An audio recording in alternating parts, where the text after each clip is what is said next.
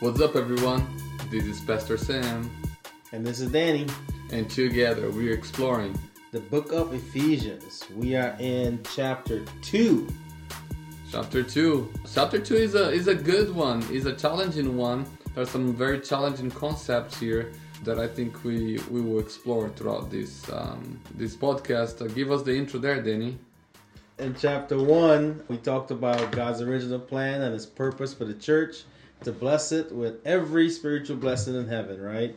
Uh, he then charges us, the church, he charges us through prayer and thanksgiving that we're to request God to enable us to truly grasp and appreciate the eternal eternal glory that awaits us in heaven. In chapter 2, which we're going to be talking about today, uh, Paul begins to discuss the sinful past who are now the sinful past of those who are now members of the church and mm-hmm. how mm-hmm. because of their slavery to their own desires or the course of this world were subjects to God condemnation. Uh, this gives him an opportunity to remind remind us of, of God's grace and mercy in sending Jesus to die for our sins and to offer us salvation based on faith. Mm. See, this is interesting because we see that God's grace, we see God's grace is seen in two ways. He, he chose to offer us salvation in the first place, right? Instead of leaving us to perish in our own sins. And he offered it on the basis of faith and not perfectionism, so that all of mankind could be saved. Oh, that's right. That way we don't have to boast. Nobody's boasting saying that Yeah. I'm better than you because I got it right and you didn't get it right. Yeah, yeah. I was actually reading some as we were thinking about getting ready for this one. This uh, this analogy says when displaying diamonds, right? Mhm. Um, which I don't have any. I, you? I don't either. I You go to Jared, you might Do the have some. Jared, you gotta go with Jared. I thought they said kiss begins with Kay though. Oh, okay, speaking okay. Oh, that's true. Okay, yeah, yeah. whatever. But, but you yeah. gotta go to Jared. You gotta get somewhere to get some diamond. I don't have any. Anyway, but when displaying diamonds, a jeweler will place them against a black cloth. And the reason for this is because the diamond shines more brilliantly against a dark backdrop.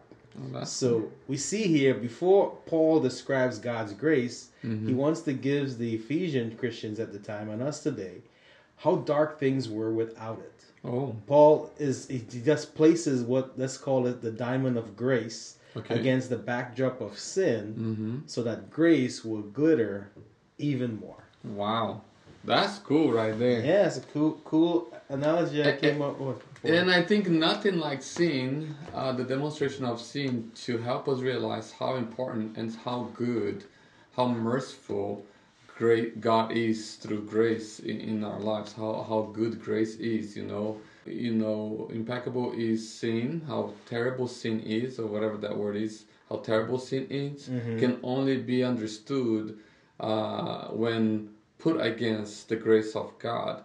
So when you do that, you see how awful sin is, but how good grace Oh is. yes, yes. Uh, and and Paul is trying to, in in many ways, to this through Ephesians, in many ways, to try to help us realize, man, grace is good, right? You, you don't know what a what a good apple pie is until you taste how bad an apple pie could be. That's- that's right. That's right. Got me making you an apple pie, you'll be in trouble, bud. But get Miss Debbie Schweinfurt making you an apple pie, Yeah. then you know what it is, right? So there must be that contrast, there must be that understanding of that contrast in your mouth that lets per se Mm. of what good and bad is, uh, which is more or less what you're trying to portray Yeah. with the, the diamond being Yeah. spread against the black and, and showing how, Yeah. how beautiful it is. Yeah, so well, let's let's jump into it, man, because um, you know there's two sections in here. Um, the first section, verses one through ten, which talks about grace through faith, Mm-hmm. and then the second section, one in Christ, being one in Christ. So I think, I think for that first part, um, you know, Paul Paul begins to describe, like I said, the universal the universal nature of the church as it existed in the past, present, and future. So, what are you? What is your some of your thoughts as Well, we kind I- of dive in? I, you said the church. I'm I'm thinking like more like I don't know when I read these verses and even through my studies, I, I think more about the individual state before Christ, right? When Yeah. he's talking about here, you were dead in your trespasses and sins, right? He it, talks about all of humanity and is uh, in this in this capability, this place that they are trapped up uh, their bondage up, like, and that bondage is sin, right? Uh, uh, so for, for, me, it's talk about this is what this is where who you were. This is Right. your this is who you, this is your state. This is where you're. That's how you are found, right? Right. And so and he uses the word dead. I mean, Yeah, that dead has lost its ability to function, to reason, and to have any sense, Right. right? Like to for be me, sep- separated, right? It's separating. there is no greater contrast in human experience than that of someone who is alive, Mm-hmm. who has life, and one who has dead, who was dead. So uh, physical death for me means what? Most personal lack of personal relationship with anyone or it with its creator, which is I think what you get into it. Yeah. You are, you know, Well, when we say dead in our sins here, dead in our trespasses and sins, we this idea that we it's that you're separated from God, right? Sure. Like Mhm. example, like a branch cut off from a tree may seem like it's alive, but it's really dead because it's been cut away from the source of life, which is the tree.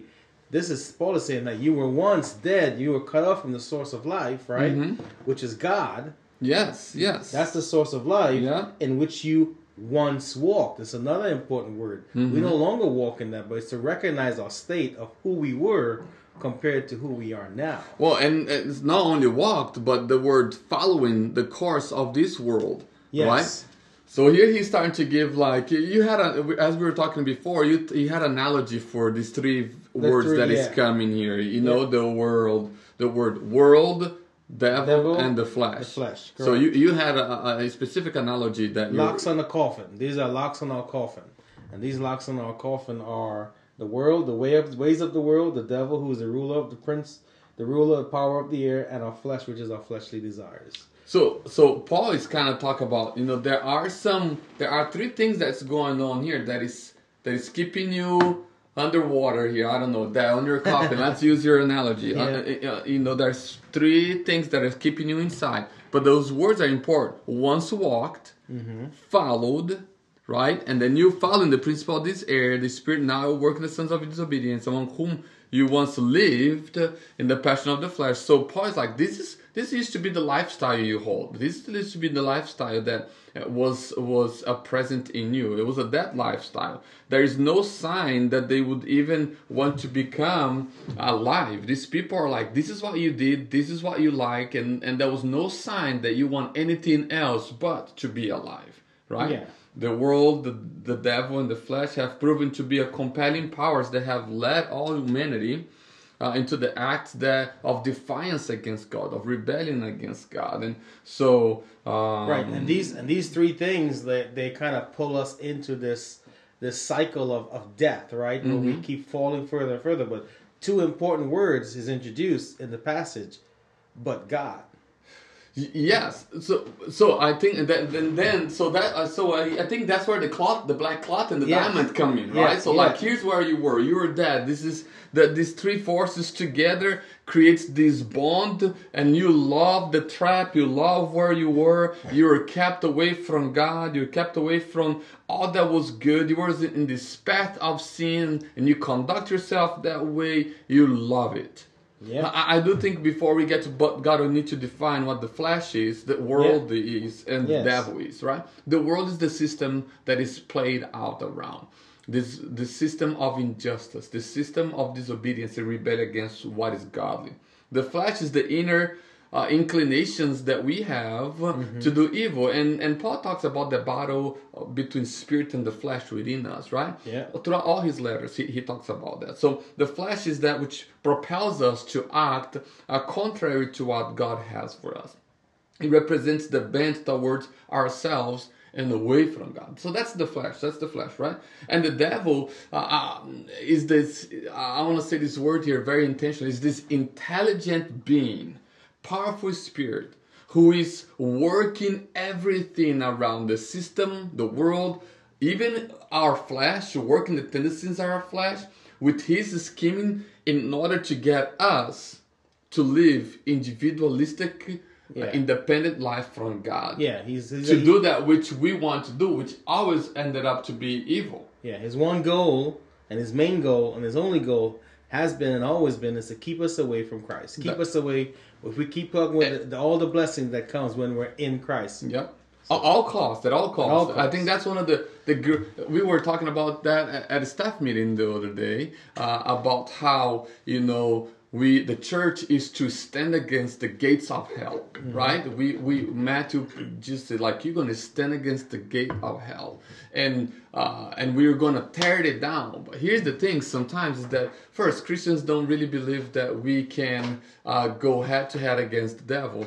Uh, second, people don't really believe God's promises to us in Matthew that says you will tear it down. You just just goes against it, right? Another thing I think we sometimes forget is that the devil put a fight no matter what, but we have what it takes to overcome it.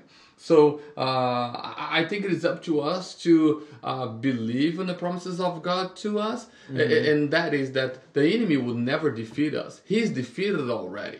Yeah. Right? It is uh, the victory is ours for those who are in Christ. One of those blessings and the benefits of being in Christ is that the devil is already lost. He has no power over our lives. So he his power on using the world, even the influences of our flesh, and even his own craftings, it doesn't have to win over our lives.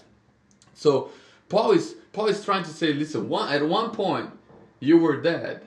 Mm-hmm. Now I think those two words for me come Yeah. When you when you were saying that thing about the devil and how he's dead and has the power of us, it's like it's like the shadow. All he is is the shadow, and we just have to step into the light, Mm. right? Mhm. Just step into the light because he has no power over us. But yeah, Uh, you know, it's- can I can I say this here? So since we were talking about the devil for a second here, uh, the devil and the evil spirit was a reality to Paul that, ne- that needed to be dealt with. So believers throughout centuries has uh, in, you know uh, in every culture throughout centuries in every culture uh, have neglected I think this idea that there is the devil he is real and we have to deal with it. Jesus dealt with it with him in the cross of Calvary won and he promised victories for us. But sometimes I feel like we live in denial that there is an enemy and Yeah, that he well- is trying to, like Peter tells us, he's like a lion waiting for the right time to devour you, Yeah. and to snitch you away from from the arms of God. Well, Sam Rosa, is that possible? Well, well, I think he play with the devil. He might just snitch you out. He Well- just get you. Well, it's funny you say that because as we're we're preparing, we started new lesson with our teens here. I was talking about going back to Adam and Eve in the garden, and I know this this podcast is not about that. Mm-hmm. But what the what the devil gets mankind to do, what he what he's been doing ever since the beginning, was to get us to doubt God's word, His goodness, His love, His veracity, His wisdom, Mhm. His judgment, and above all, His authority. Yes. And, and that's that's what he gets us to do and and we see we saw that in the garden with eve and there's four steps to successful temptation the outward objection of attraction the inward commotion of the mind Mhm. the increase in the triumph of be of your desires Mhm. and then finally the the objective attained To say that, get- slowly, because I think that's so powerful what you just said. Force- Can you repeat that slowly for us, for me, for everybody? four steps to, to successful temptation. If you think about this, I even just went through this just buying something I, I shouldn't have bought. Sure. It's like the outward objection, the outward attraction, or the object of attraction. Like Yeah. So I see something I want. that, that's in, in a different word. That's mean lust, right? Being Yes. lustful and wanting something that you're not supposed to have at a specific time. So yeah, I, I love that. That's the first step. The second step is the inward commotion of the mind. It's the battle between the ears, right? Mhm. Battle the evil desires, right? Yes, so there is fight- this lust, and then you have this evil desire that that it does because you already have the lust. You don't have seen it. Is what Paul is telling us. There is this flesh tendency. There is this tendency that comes from inside. The- There is nothing. Most of us, Yes. the, most of us, when we this analogy, when we lust, automatically gives us that desire. Oh, I want Yes. that, and I'll do whatever it takes to get that. It doesn't matter if it's godly. If it doesn't matter if it's not godly. It, here's what it matters. I want it. I want it, and and this is this is a successful temptation. So if it's successful, that means the third step is the increase in the triumph of that desire. Mm-hmm. Right? So if, mm-hmm. if it's an unsuccessful, it's the decrease of that. Sure, sure. It's the increase. It's increasing. The triumph of the It's the dopamine. Yeah, is exactly. the dopamine. Dopamine. yeah, you just get, you Yeah. just get. Oh man, I really want that. I really want yeah, that. I, I really, really want, want- that. yeah. I really want that. You keep repeating that to yourself uh, over, and over and over again. So what is that? That it is is uh, self convincing. It's a yeah, self it's- betrayal, right? yeah. there. And then the Right. final step in a successful temptation is you've attained it. The objective. And you you go object get it, you got it. It's like you and I in shoes, right? Yeah, It's- It's like exactly. we see it in the app, and you're like, "Oh man, I want that so bad." And then once you, you do it so bad, there's this desire in your heart, Yeah. and then you're like, "Now I need it. I don't want it. I need it." Right? You, Yeah. you, you, the the desire in your heart is so evil. It's just like now I need it. And so you need it so much that you convince yourself that you want Yeah, it, you that you need it, that you have the money, even though you don't have it. And Exactly. So you get a credit card and you put in a credit card, and then you got it. Yeah. So that's the fulfillment. So it's what James says, you know, the evil in us gives Yes. birth, gives gives, birth, oh yes, It gives birth, to sin. to sin, you know? Yeah, and the consequences of sin, you know, it's sorrow, it's death, shame, separation, which is the most important one, removal from God's presence, Mm-hmm. suffering, uh, physical suffering, and then servitude. Servitude, in a sense, you now serve the prince of this world in sin. Well, you're a slave. Uh, Yeah. you know, it's what, uh, you know, it's how we start this is bondage. Yeah. You were dead in your trespasses. That's what you sin. were, though. That- well, that's right. That's, That's what. That's we what we were. were. And then verse four comes around and says these very, two very important words. Yep. What are they? You said it before. Say it again. But God. but God. And and when I hear this word "but- but God, it reminds me of Genesis chapter two, verse seven, when God breathed in life into into humankind. Right? Yeah. It's God, but God. Like you know, uh, not many people like the word "but" because. You know, you know. Every time someone says, hey, I love you," but you already know that that's a bad thing Yeah. coming. Here's the opposite of that. You were bad, but now God came around. I, I love this statement from being rich in mercy Yeah. Because of the great love with, with which He loved us, even when we were dead in our trans, uh, trespasses, made us alive together with Christ. Right. So I like that because it says but God, right? Because Paul Paul is describing he's he's describing man's hopelessness mm-hmm. and our situation. Mm-hmm. And now he goes on to say, well, what has God done about it? Mm-hmm. And what you just read there, God has made us in verse five through six says, God has made us alive with Christ. Well, how has he done that? Through redemption, Sure. right? He's raised us from the dead. How has he done that? Again, through the redemption. But, but but it's too. I like what Paul is doing here, and I don't know if you picked up on that or if in your studies you read these. But for me, what he's doing in verses four and five, he says, "Listen, what God did to Jesus, He raised Jesus. He was dead for Yeah. three days, no life, no senses, no nothing. He was gone." Um, because of our sins, because of the whole thing, he was dead. He he died. But on the third day, he rose again. He he was uh, he was made alive. Guess what? made us alive alive together with Christ. So he Paul is saying like the same work that God did, you were dead for sure. Yeah. But the same work that God did in the life of Jesus through the resurrection is the same work that he's doing in your life He's going to appropriate that to your life as well. right now, right here, right now. Yes. But God, rich in mercy, not because you deserve, not because you have some good within you. No, no, no. Because of His rich, His rich in mercy, because of the great love, which with He loved us, even when we were dead, He made us alive. So, like, I think Paul is trying, trying to make this very clear. You know, uh, believers are now free and empowered to live good lives, but that's all work of God. It's all the work of God, and God does that because of who He is, and not because of what we do or what we will do. I think that's important for us to also recognize. God does all this because of who He is. Yes, uh, and um, you know, and I and I preached that on the first sermon of this series about you know the work of God, this love of God. You know, it, it is not a merit thing from our. It, it is it is a God thing. It is something that He started, something that He sustained, and something that He will finish. And that's humbling because we want to be in control of it all.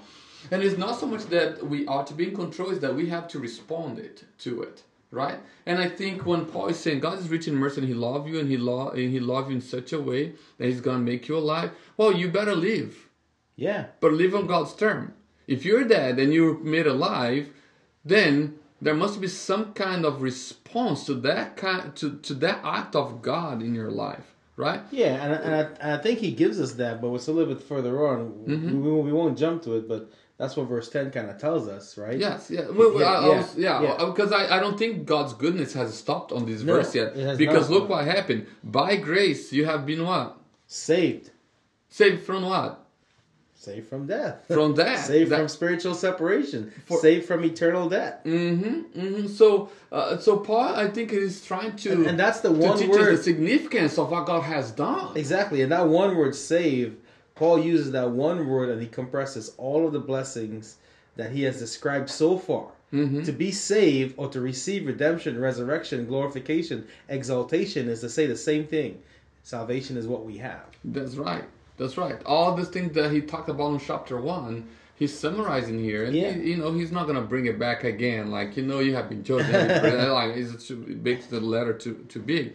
But he's saying, hey, by grace you have been saved. The, all those blessings that of God is being given to you, mm-hmm. and and raised us up with Him and sit us with Him in the heavenly places in Christ Jesus. In Christ Jesus, you know, I said uh, we have been saying this. In Christ is very important. It's very important. If you don't get this in Christ, you don't get this letter. This is all something that is propitious is given to you because of what Christ has done. If you are in Christ, you have it. If you're not, you're not.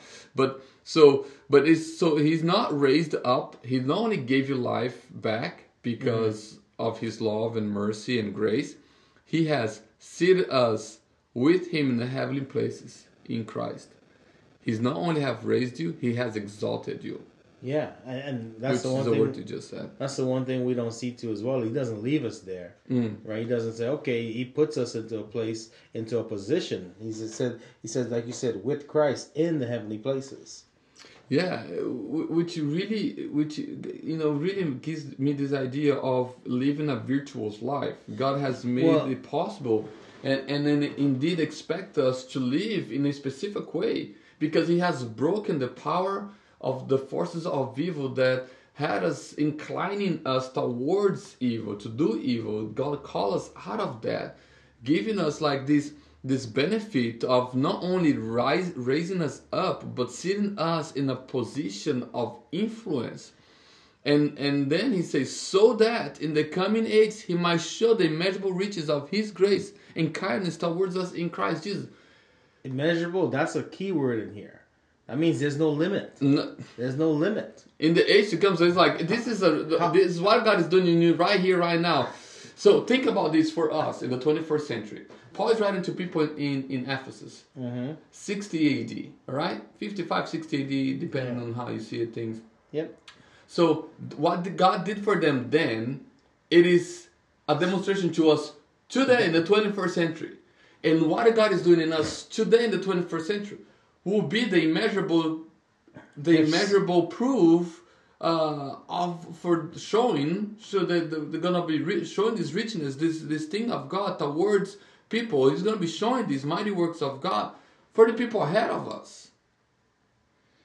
Yeah, because we are we are benefactors from those of us who who in, in the time this letter is being written to to us today. Like, uh, how many times do we have limits on what we do with people? We we do with things like that, right? God has no limit with us when we find ourselves in Christ, right? And I think that's key. That when we are in Christ, only then we can see that we are blessed beyond immeasurable riches, and this is because of His grace and His kindness towards us. And he says again, in Christ Jesus. Mm-hmm. Uh, I mean, so so he say so he says that, and then verse eight: "For by grace you have been saved through faith." And, and I like this statement because grace and saved uh, here assume that someone has the ability to to give, the ability to to be the donor of this grace and this salvation, and then somebody else has the need of uh, the, as a receiver and has the need. If someone has the, the ability to give, the order must be have not only the ability to receive but the need to receive it. So no need is greater than than spiritual death, uh, than to receive of someone who is spiritual death to receive life, to be saved and to be given a new opportunity to life. And so he's saying that for by grace you have been saved. And then I, I love these transitional words through faith, right? Through faith. And many has been said about the word faith. Many has been explained to us about the word faith. Um, but for me, it, it really comes through this complete dependency. That's what I like to to to to define the word faith. Complete dependency. That's what uh, for me. That's personally. That's what I like too. You know, people has used the word, the analogy like you know when you sit on a chair, you know you don't know that you know that the chair is gonna hold you up, right? That's called faith. That's an example of faith. well, you know what you're doing. You are completely dependent on that chair. You're sitting on there because, Yeah. and then you just put completely. You're so like I'm dependent on you. If you let me down, you're gonna let me down. And so on the chair, of course. So through faith uh, is for me this complete dependence in Jesus on what, on what Jesus has done, which I think it changed a little bit for me the the idea of of life with God, right, and how you think about God. A lot of most people when you talk about religions or about Christianity, about God, about deity, right? They think about goals, right? What is the goals? And they ask questions like, how can I benefit from this God? How can I get this God to make, uh, you know, how, how back in the day how can i make my how can this god benefit how can i benefit from this god by him making my cattle being fertile you know how can this god help me pro my crops being productive maybe in our days it's like how can can how can this god stretch my money a little bit more? How can this this god make me successful my workplace or on my relationships? And so it's all about this transition thing that we have often talked about. How, how, how do I benefit from this guy? Uh, what can I do to keep the God, this God from striking me and then punishing me? And so the orientation, uh, but the orientation of the gospel is a different one because it is not a, uh, uh, uh, it's not about uh, what you can get from God necessarily. And I, when you talk about the way we're talking about here, you know, it's like it means sometimes that we're saved. It means like you get, you're benefiting from God, but benefiting for for your own good but that's not the orientation of the gospel. The gospel does not mean that god is doing something for you so that you can get something in return. That's not what it is. It is on the basis of the gospel it's a sacrifice of god. It's a sacrificial gift of god to you. So it's like he's giving it all to you, right? And then he expects his people, these who are receiving the grace, those who has faith, to uh, be, to give it back, to give out of love, to give out of good deed, but expecting nothing back. So it is so. Many people ask the question, "How can we benefit from God?" And God's like, "Listen, I'm giving it all to you, and I don't benefit from anything, and I'm asking you to give it all and not to benefit from every, from anything." So when He says, "Through uh, you have been saved by grace," grace uh, for by grace you have been saved through faith. God saying, "Listen, I have sacrificially acted towards you, and I gain nothing from it. Right. You act sacrificially towards someone without expectation of getting anything. It's just a sacrificial thing, right? That's good. I like that because I mean, one of the things I was thinking was if if grace is what God deposited for us, faith is the way we make that withdrawal Sure. by faith. You know, um, what you're saying there, and and and and it, it goes on at the end of that passage. It says that the reason why it's a gift, it's received, it's not earned. It's so that no one can boast. No one can say, "Look what I'm doing." Right? It, it it's all what God has done. Well, us. yeah, yeah. So then, when so that's exactly the, I should have read. That's exactly what I was getting to. It's Yeah. like that's what God is. It's like, hey, I got to give you this here. Like, there's no boasting here. It's Yeah. just all sacrifice. We are all. It is all a sacrificial thing. So when he says, "For we are His workmanship, created in Christ Jesus for good works, which God prepared beforehand, so that we should walk in them," it is this idea that, like, listen, before, uh, before God, you know, God has this plan for His people, and this plan for us to walk into it has everything to do with we living sacrificial lives towards one another. Uh, it is a gift of God, not a result of works, so that no one may boast. So it's, this is not like I, I'm doing. Is so that's why I go back and say maybe I'm going around here, around, around, just to say you know the reason why I like to define faith is completely reliance on God is because even if you don't get nothing in return, is okay. It's okay. You you have been saved, and this is how you live your life because what God has done for you. Yeah, and I mean, I, I mean, I think you know that last verse was that. is- is- So we now have a new way to live, right? Mm-hmm. Um, from the very beginning, we were God's workmanship. It's not from after the fact. From the very beginning, we were His workmanship, created in Jesus, so that He has prepared works for us to do beforehand. Now, a lot of people. Let's talk about this verse because a lot of people look at this verse and they talk about a faith-based or like a acts-based salvation Sure, sure. that you have to act, like you have to do certain things, that you have to do these things to earn your salvation.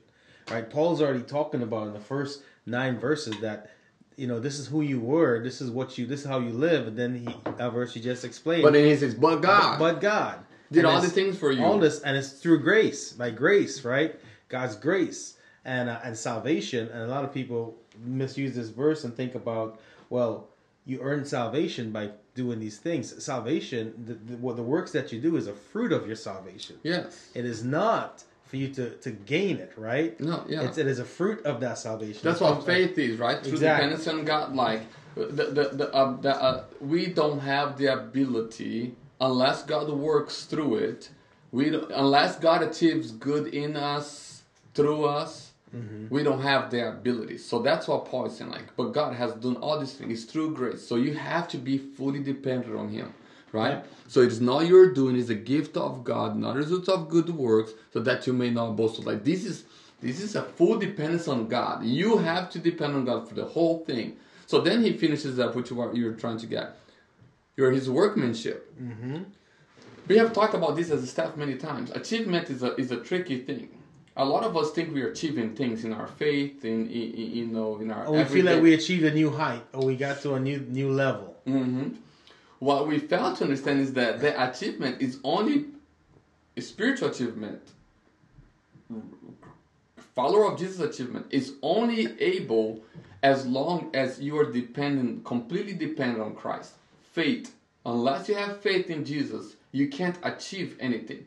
So, in a sense, it is God achieving through us. And I think that's the biggest thing we need to understand about this word workmanship. It's not that we have what it takes to do it, it is that God sees potential in us and through the Holy Spirit bring about his plan for for our specific life right? So and the, and and those plans are good. Is god is good works which god prepared beforehand. So is god bring it bringing to us and in us what he has already planned. So it is the things that we achieve can is only possible if god is working in us or else what we're gonna produce is death is is, is Yeah. evil things Yep, I think you kind of alluded that with the James passage, right? That, uh, thing when we when we fall into temptation, we give birth. It gives birth to sin, To sin, mhm. which is a it's a life thing, but it's also a death thing. So it's it's, kind of interesting um, on those things. So, well, I think we've exhausted the first uh, ten verses. yeah, yeah, maybe, maybe. I mean, I, uh, yeah, I think so. I, I mean, I don't have much more to talk about there necessarily. So the second half, uh, which Paul kind of wraps up with, is talking about one in Christ, and and um and the first part of this verses, it- it really, if we think about like if the first section was the first ten verses talked about our past and our present and our future, meaning that our past that we were once dead, our present is like we no longer walk in that, but God Mhm, came right, mhm. and He gave us a future. We are created for His workmanship, right? This section is about the univer- the universal church because if we think about uh, the Old Testament, it was primarily for the Jews, right? Yeah, the, the. Jews. So here we have the Gentiles being brought in. So uh, I, Go ahead. I, I need to bring it up here. Remember, we talked about last week on the first podcast for sure. Pronouns were important. Yep. we, us versus you. So now here, Paul is kind of like on verse. I want to bring your attention to verse 16. He says, or even 14, he says, For he himself is our peace. He's uniting the two, Yeah. the Gentiles. And so until then, until here, he's like, us as Jews and you as Gentiles. Us as Jew, you and and then now he's like our peace. Make us both. Us both who? Gentiles and Jews. Yeah. Verse 16, you might reconcile uh, and might reconcile us both to God in one body. And he says, You were far away, but you brought near. You who Gentiles, you Gentiles, you're not chosen, you're not predestined, you're far away, but now through the works of Christ, you are brought close, right? We already had that. We already saints. You are not, but now you're brought closer and you are saints, saints, right? On verses uh, uh, 19. So he's Paul is working that that unity out. Uh, we the Jews, we were chosen, we were predestined, we were given this plan. You were not. You were dead in the trespasses, right? And then now you're brought near. You were uncircumcised. You're an uncircumcision of the flesh. Now you're circumcised in the spirit. So like there's this whole working out between two different ethnic races that Paul is bringing them together because that's what the work of God is doing. Yeah, and um, and, and just to bring a little bit of, a little bit of context here, in, in, in verse in this section right here, he he identified the Gentiles as they were the uncircumcised, right? Mm-hmm. Circumcision in the Bible was a covenant a covenantal thing. Mm-hmm. It was a sign in the flesh, right, Mhm. that you were included in the covenant between God and Abraham. God had promised Abraham protection, blessings, and a Messiah, and circumcision was the sign in your body that you were part of this promise. Mhm. What you're talking about here, what Paul is bringing now, he's bringing the, the, the basis for unity now, right? Yes. In Christ, and he's saying like it's no longer a physical circumcision, right? Yeah. It is. It is. Uh, it's a spiritual thing that we have been in in the spiritual form. We are united now. There's no more Jews. There's no more Gentiles. We are one. That's why this section of of, of it's pericope is called "One in Christ." Mm-hmm. It's rightfully, um, you know, Name it that way. named yeah. that way because we are no longer separate. Sure. We are one. And I think he, I, I love. There's two words that he repeats in the verse a couple of times. He said, "Remember that one time," and then on verse twelve, he's like, "Remember that you were." So he's like, "This used to be your identity. That's no longer the case." So right, remember that at one time you Gentiles. He's naming uh, Gentiles in the flesh called uncircumcision.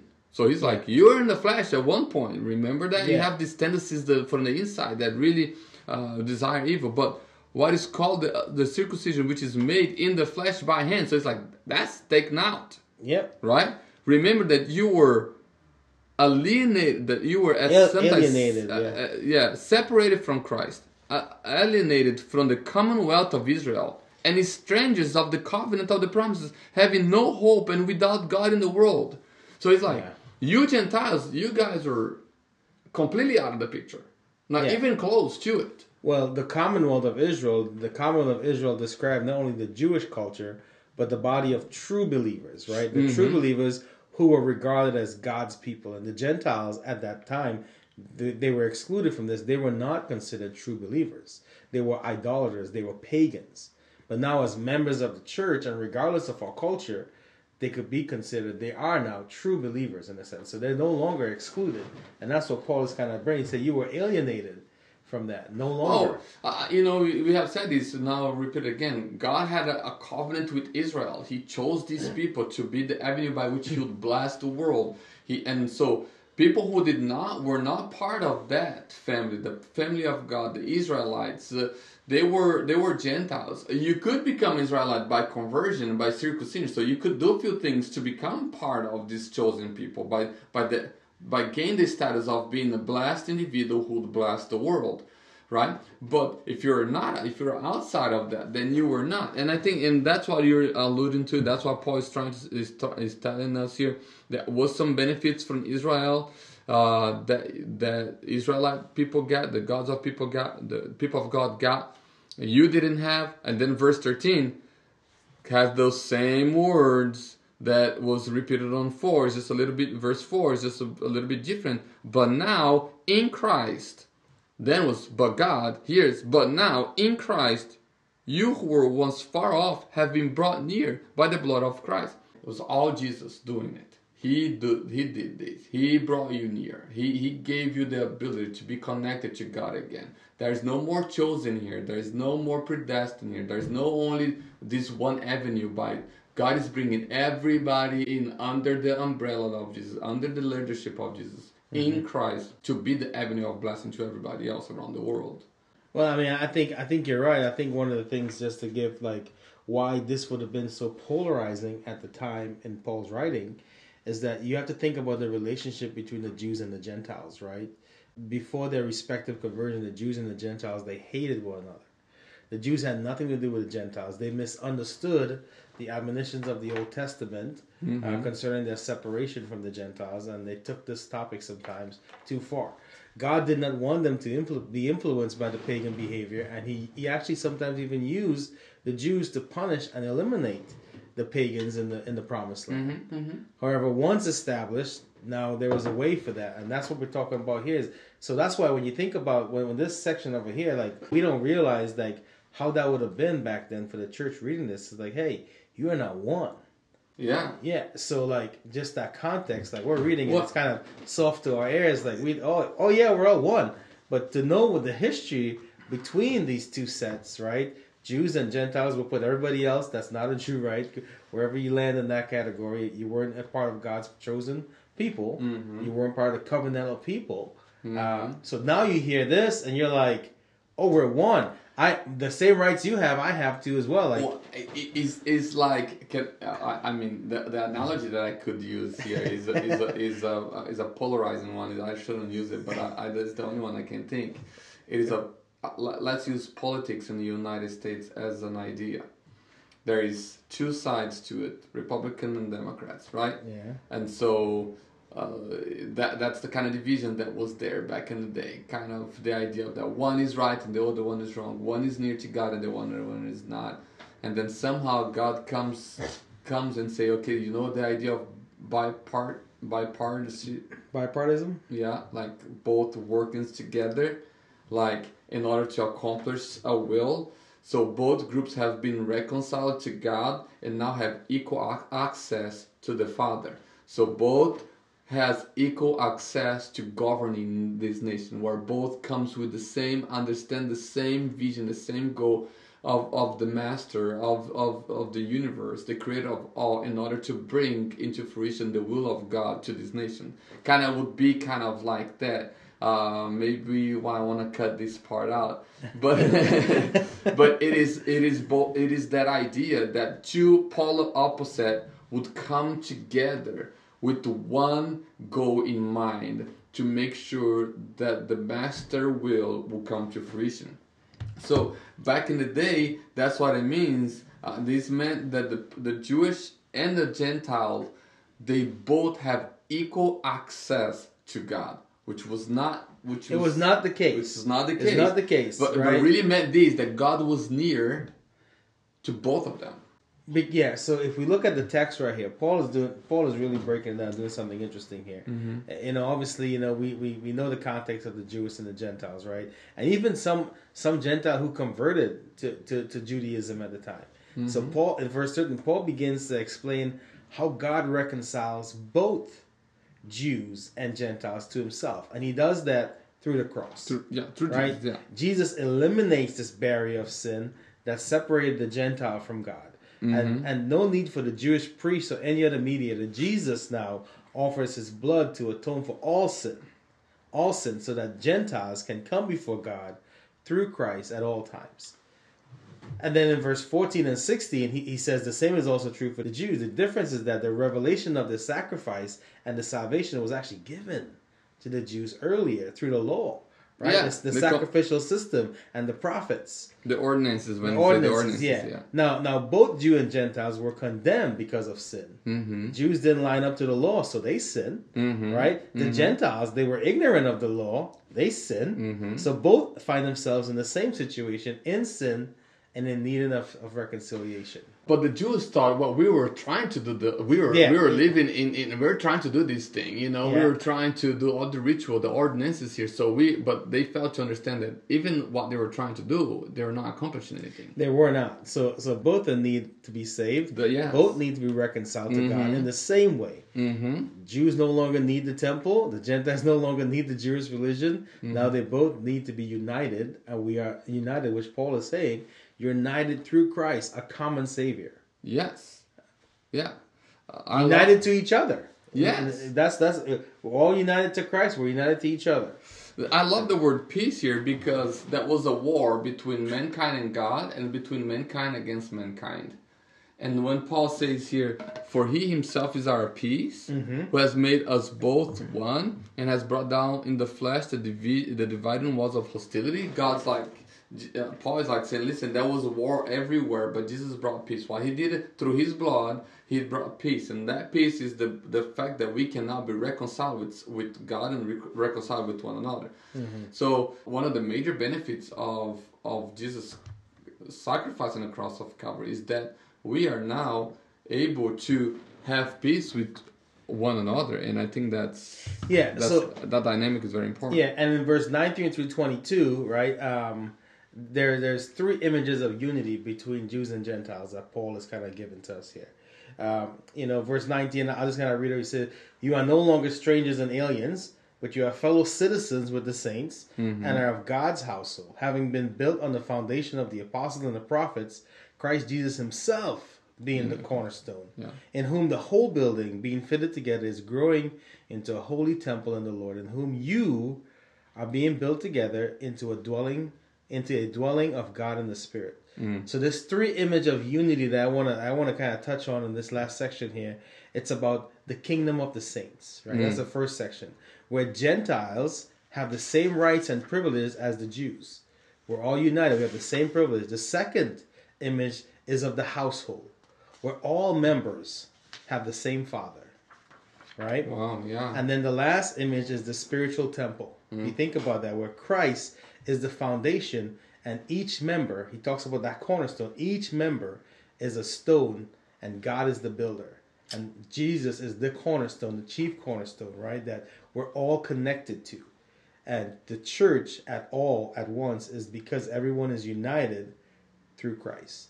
Paul gives us this universal nature of the church by outlining the way that God has brought together the most disparate, disparate groups at that time, which was the Jews and the Gentiles. hmm I mean, you said it all. I, I, the only thing I can do is, do you want to break it down? Verse 19, he says, Yeah. Uh, so then you are no longer strangers and aliens. So, uh, but you are fellow citizens. So like you, that was fellow citizens, but the the, Yeah. the, the, the was Jewish. It was considered Jewish, Jewish- people. Jewish people. You Gentiles were not. But now that's not the case no more. Yeah. Now you're member of the household, Household. of God. So you're part of God's family. That is very significant because until this time, the only, who was part of God's family? Descendants of Abraham. Yep. You have if you have the bloodline, you got it. If you don't get the bloodline, you're out. You were circumcised. You're in. You're in. If you're not, you're not. So, but that now Paul's like, no, because of what God is doing by grace through faith, man. Now you can be brought. You are brought near. Not only that, you have peace with God and with with with with one another. You're now stamped with God's last name. You can mm-hmm. to go send the, the paper to Social Security and change your last Change name, your name. to go, to child of God. All right, that was not a possibility. And then he goes on and says, built on the foundations of the apostles and the prophets. Like he said, like this stuff has been written long ago. Mm-hmm. Like these guys have been talking about this for a long, long time, right? There, this is the the apostles and the prophets. Like these are people who God spoke through. uh, You know, the people heard the people of God was hearing the message of God from. Uh, Christ Himself being the cornerstone. So, like, okay, the, all these spiritual authorities from before, they always speak of it. It finds fulfillment in Jesus, and He's the one who's holding this these these unification together, right? And then in whom the whole structure being jointed together grows into the holy temple in the Lord. Th- Think about temple, the significance of temple, Temple, to, yeah. to to the Old Testament people. That's what you heard from God. You go to Holy of Holies. That's the that's where Yeah. you would go to the temple because that's where God's presence was, right? Mm-hmm. So Jesus comes and kicking tables because the They- Jewish people are They keeping make it their marketplace. They, they, they've per, perverted the purpose of it. That's right, and they were keeping uh, Place of communion became a place of commerce. That's exactly it. There's a, you know the, scholars say that there was a place for Gentiles in the temple and a place just for Jewish people. The place that was for Gentiles, they were using even when you were even when you were in, you weren't really in, right? Yeah, that's exactly I- You're I- on the outskirts Yeah, of it. I, I think about you and I were both foreigners, right? Sure, mhm. We're not originally from from this country. We, we love this country. We Amen. we now live in this country. But when you first got here as a foreigner, how how did you feel? Like you were here, but you weren't really here, No, right? I, I, tell stories all the time, right? I te- I- and Yeah. maybe we should stop being polarizing here. I am being, you know, but I tell stories, you know, all the time. Like I remember back in the day, I, I was in Iowa, went to a concert, uh, you know, and I walk into the gym, everybody looked at me like, "Whoa, who is that guy right there?" Right? Yeah. Well, it's this feeling of you don't belong, right? Like That you, exactly there's something it. different about you. Yeah. Like, you, you're just not in the Or right when you speak, you have an accent. People are like, mm, yeah. I I know you can, you can speak English, but you're Yeah. not from here. So I don't want to say a second. It's, it's not polarizing. It's it's it's it's, it's, just- it's, it's the truth. It's, It's, a fact. it is what it is. It's yeah. a fact. It is what it is. And, and you think about that. It, you think about now. You take that that same thing and you put to the context of Christianity and what Christ is doing for us. Mm-hmm. You can see how this can be a very tall task Sure. to be like, whoa, you're not really in. But is you're- saying, you're Paul's not like, Jewish. You Paul's have an like, accent. Paul's like, you're in. Like, yeah, yeah, that's you're, right. you're in, and that's why when when you when it says it says one in Christ, this section is perfectly yeah, titled. It's like it doesn't matter our native tongue. It doesn't matter what what you. If we are in Christ, if we have accepted that grace through faith, which Paul Mhm. talks about, hey, you were once dead, but by grace you have been you have been saved, and it's through faith, right? Mhm. We have an action to do too as well. It's not that we're working for it, but we have to cash a check. that's right. We have to. If someone writes a check, we have to go cash it. In a sense, a little cheeky analogy, but now we are one in Christ. There's no difference. And, and, and, it's, and it's so yes, and it's important for in Him you also are being built together in a dwelling place for God by the Spirit. He's not only saying you're in, and He's saying the same work He was trying to do through Israel that He did it through Jesus. He's gonna do through you now because you're part of that church. You're part of the church. So God, like Paul's like, listen, you are completely in. There, there is nothing left out. You Yeah. are grafted in, as some you put it. You know, you are adopted. You're part of it. You're part of the. You got the last name. You got all the benefit. You're completely in. There is no more division. None. If Paul was breaking the division back then, what kind of divisions you think Paul would be breaking in in the 21st century in America, right here, right now in Delaware, Ohio? Man, uh, Do we want to answer that, or we want to let people I, I answer? I think we want to let people answer. I think. I, I mean, I think. I, I think one of the things that I think of. Um, I, I did this lesson with the high schoolers, and I talk about like having a wall, right, mm-hmm. and uh, versus a table.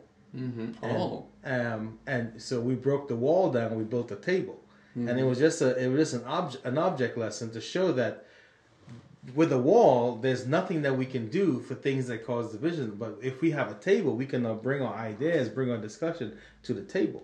Oh, yes. And and when you're at the table, at the table you find community. At the table you find forgiveness. At the table you find all these things. Kindness, that build- compassion. Exactly. You're able to bear one another. Yeah, you got you, to listen you're to at the same other. level. You're at the Mhm. same. You're at the same table, and I think I think he would say, let's let's come to the table and let's talk about these things that that that divide us, and let me show you that these things that are dividing us, if we go back to what Scripture teaches us, we Mhm. go back to being one in Christ.